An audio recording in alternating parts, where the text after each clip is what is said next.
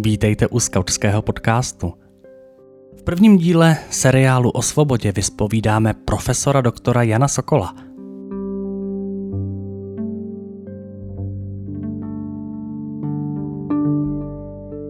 Narodil se 18. dubna 1936 v Praze. Je českým filozofem, překladatelem filozofických textů, vysokoškolský pedagog a publicista. V letech 1990 až 1992 byl poslancem federálního schromáždění. Dále byl ministrem školství v Tošovského vládě a posledním protikandidátem Václava Klause v prezidentských volbách v únoru roku 2003.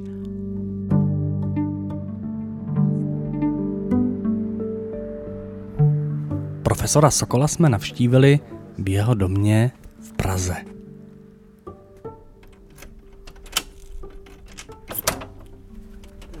Dobrý den. Dobrý den. S mými kolegy Vaškem Zemanem Šíkem a Tomášem Mráčkem Tatankou vstupujeme do domu pana profesora, procházíme brankou a stoupáme po schodech do velké haly, kde se celý rozhovor odehrává.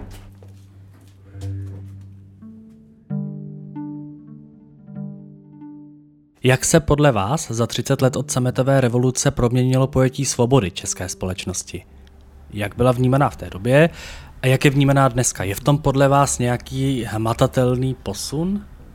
Myslím, že se změnilo hodně v tom, že máme tu praktickou zkušenost. A ta praktická zkušenost se vlastně ukazuje, že má dvě stránky. Ta svoboda přinese něco a tak něco odnese. Dneska hodně lidí nadává na to, že ta svoboda jim nic nepřinesla tak. A já myslím, že to je tak, že skutečně jenom část společnosti tu svobodu potřebuje a tím pádem si ji taky cení.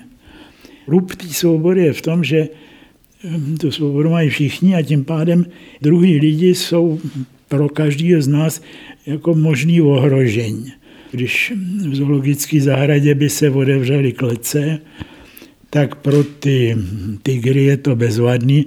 Ty opičky spíš budou jako hledět se těch klecí vrátit, protože to je pro ně ochrana. Tohle dilema jako svobody a bezpečí, to v tom svobodné společnosti vždycky je. Že? Dneska hodně lidí nadává na, hlavně na vládu a tak ale jo, tak vláda se mi taky nelíbí, ale ten svobodný život je bezvadný. Já jsem ještě zaznamenal jeden text, který jsem napsal před deseti lety a tam, tam jste psal, po 20 letech občanské svobody už si na ní snad začínáme zvykat, ale zacházet s ní stále ještě moc neumíme. Tak eh, dá se k tomu třeba vrátit po dalších deseti letech, jak to podle vás teď vypadá, jestli už přece jenom s tou svobodou po dalších deseti letech umíme zacházet nějak o něco líp? No já myslím, že v takových těch praktických věcech jsme se dost naučili. Ty nápadný zneužití té svobody, ty myslím, že se přece jenom podařilo trochu otlačit. Ale na druhou stranu ty volební výsledky jsou takový, jako nemoc, že by člověk z nich byl nadšený. Mně se aspoň zdá, že ten obecný zájem se týká spíš toho bezpečí než té svobody. Většina lidí se spíš kloní k tomu zajištění, ať už třeba sociálnímu, ale taky bezpečnostnímu. Že? Ta hysterie, kterou tady vyvolali emigranti, to, to není samo sebou, že? to je pozoruhodný jev. Svobodná společnost prostě předpokládá určitý věci. Předpokládá, že lidi mají rozum, že se nenechají zblbnout a že mají nějakou slušnost. Bez toho ta společnost těžko žije a to si mnoho lidí neuvědomuje tohle. Myslíte, že v tom mají velký vliv třeba i média, který právě ten pocit nebezpečí asi dost u lidí akcentují tím, jak jim to pak přináší vyšší sledovanost, tím pádem vyšší zisky, vyšší reklamu. Jestli to je prvek, který ten pocit toho strachu a nebezpečí hodně posiluje? Nepochybně. Že když si vezmete, že tady žádní migranti nikdy nebyli, tak to jsou jenom média, který to jakoby našlehají. Ty média k tomu inklinují sami od sebe, jak říkáte, je to přitažlivý. Že? Maléry jsou přitažliví, masakry ještě víc, to je jakoby přirozený sklon těch tržních médií, že strašej a na druhé straně se snaží lidi rozbrečet. A krom toho je tam ještě ten politický kalkul, že to vlastně jsou nejsnažší body, jaké se dají získat. Je celý ten obrovský průmysl těch fake news, těch poplašných zpráv, to není jako amatérská záležitost. Když jsme se podívali na to, jak se podle vás eh, té samotné svobodě dneska třeba stahuje mladší generace a ta starší, jsou v tom podle vás nějaký rozdíly, nebo je to opravdu jako namíchaný? Jo, co já můžu vědět, co dělá která generace? Já přijdu do styku se studenty a s přáteli a tak dále, kde to je nějak, ale to není vzorek té společnosti. Že jo? Tak se mi zdá, že pro mladí lidi se to poměrně rychle a úplně stalo samozřejmostí. Když jedeme s dětma, jsme jezdili s dětma někam do ciziny, tak ještě pro mě děti, ty ještě jako hranice jim rozumějí. Ale vnoučata, ty už vůbec ne, pro ty hranice neznamenají nic. Tak to jako našinec se není schopen odnaučit, že když hranice jsou nebezpečné místo pro člověka. Myslím tedy jako policejně. To je velký rozdíl. Že? V další části rozhovoru bychom téma chtěli trochu víc stočit ke skautování jako takovému. Jak vám přijde, že v téhle situaci můžeme jako skauti fungovat s těmi mladšími nebo dospívajícími lidmi? Jak vlastně u nich takovéhle hodnoty rozvíjet ve chvíli, kdy pro ně samotné může být složité se ve spoustě těch situací a těch věcech vyznat? No víte, na skautu vlastně nejzajímavější a nejhezčí je to, že nechává od jak živá eh, mladí lidi tu praktickou svobodu zažívat. Když se udělá noční pochod a vy si musíte někde vyžebrat chleba nebo něco takového, tak najednou jako máte zkušenost, jak to s tou svobodou vlastně je. Protože si mladí lidi zvykají na to, že se o sebe musí postarat, tak je strašně cený. Ta skautská výchova v tomhle není špatná. Navíc je ještě hodně zaměřená na to pomáhání druhým, není úplně solipsistická, tak to je velmi cený. No a pak je tam ještě, že u, u scoutu je ten ohromný důraz na tu sebedisciplínu, na jakýsi ukáznění, no a na to, co to je čest. Že? tak to může být někdy přehnaný až do jakýchsi eh, karikatur, ale to, že že se lidi zvyknou na to, že existuje něco jako čest, strašně důležitý. Jo. Bez toho ta svobodná společnost není možná. Zase bych se vrátil trošku do současné České republiky. Jestli jsou v tuhle chvíli nějaký situace nebo eh, věci, kterých se vlastně obáváte s ledem k možnému oslabování nebo omezování svobody České republice, jestli se dají pojmenovat? No ano, je jich dost, že jo, takových věcí hodně. Mě upřímně vyděsilo, když prezident řekne, že se do Číny jezdí učit vládnout. Že? A vlastně ta odezva na to byla taková dost mdlá. Ačkoliv to je něco hroznýho, když tohle ten člověk řekne. Tohle by za normálních okolností, jako v klasické demokracii, byla velezrada.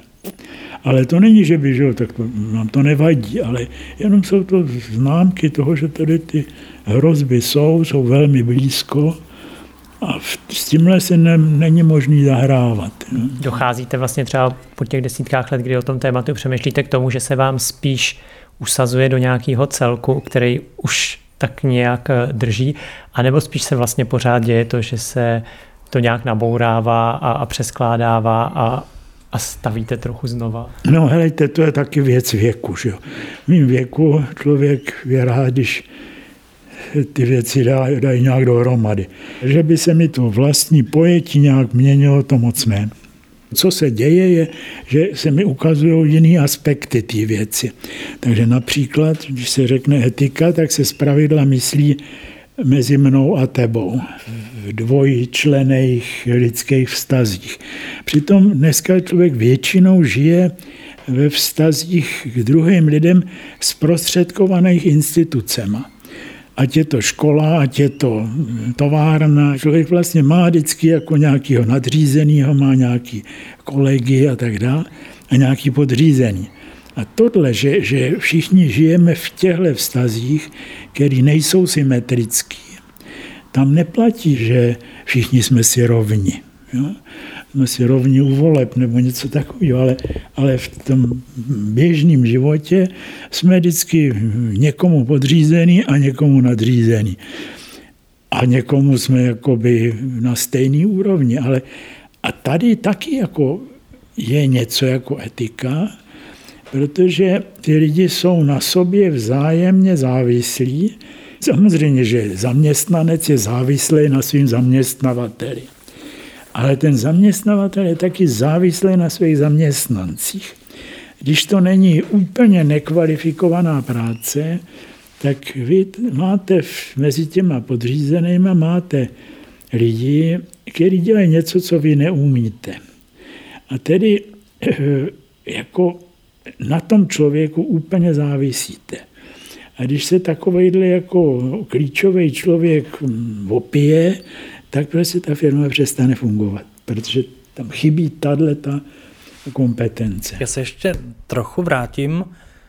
Setkávám se často ve svém okolí s představou svobody jako jakési bezbřehosti a neomezených možností. Nicméně, tak jak jste popisoval, tak ta cesta k té svobodě vede taky přes to sebeomezení naopak a přes tu čest a e, možná svědomí. E, jak vy vnímáte tenhle rozpor? No, ta svoboda jako ta bezbřehost, je, to je hodně naivní, naivní představa, která jako neobstojí v žádným konkrétním případě. Člověk, který ho nikdo nevomezuje, to je Robinson na pustém ostrově. A přece byste neřekli, že je svobodný. Jo? A on sám už vůbec ne. Že? Celý dní stojí na, na pobřeží a kouká, jestli se neobjeví nějaký další, který by, ho, by mu začal dělat tu společnost. Že? Tak, takže ta, ta svoboda není tohleto zbavení se těch omezení, ale naopak přijetí za svý a hledání toho jemného kompromisu mezi tím, co, co mohu a co mohu a a nemusím se bát, když to ten druhý bude dělat taky.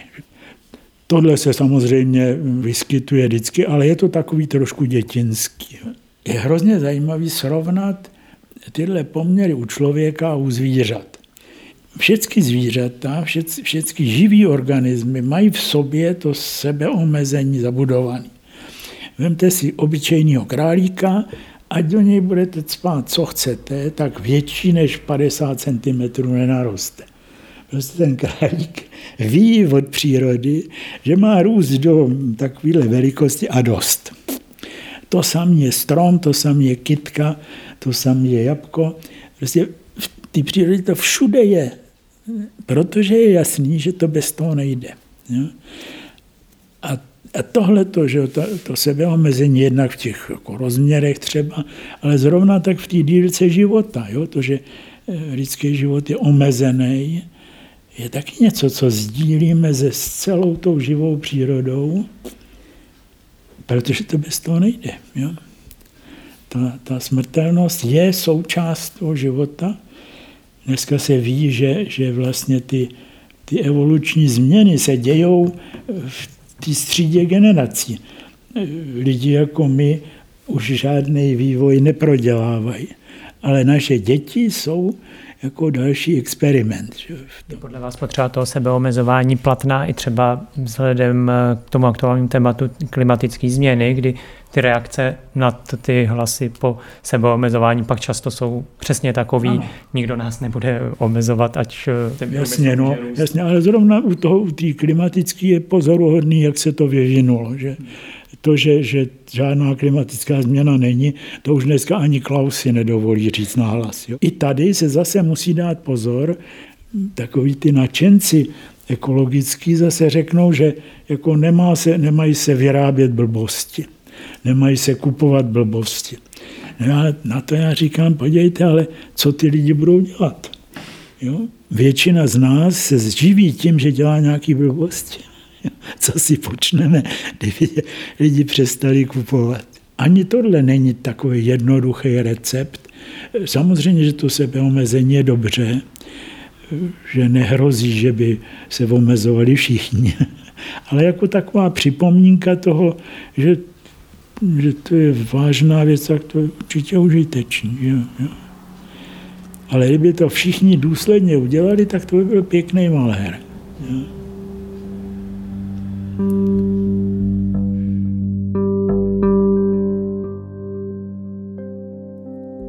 Celý rozhovor s profesorem Sokolem najdete v zářijovém čísle časopisu Skautský svět.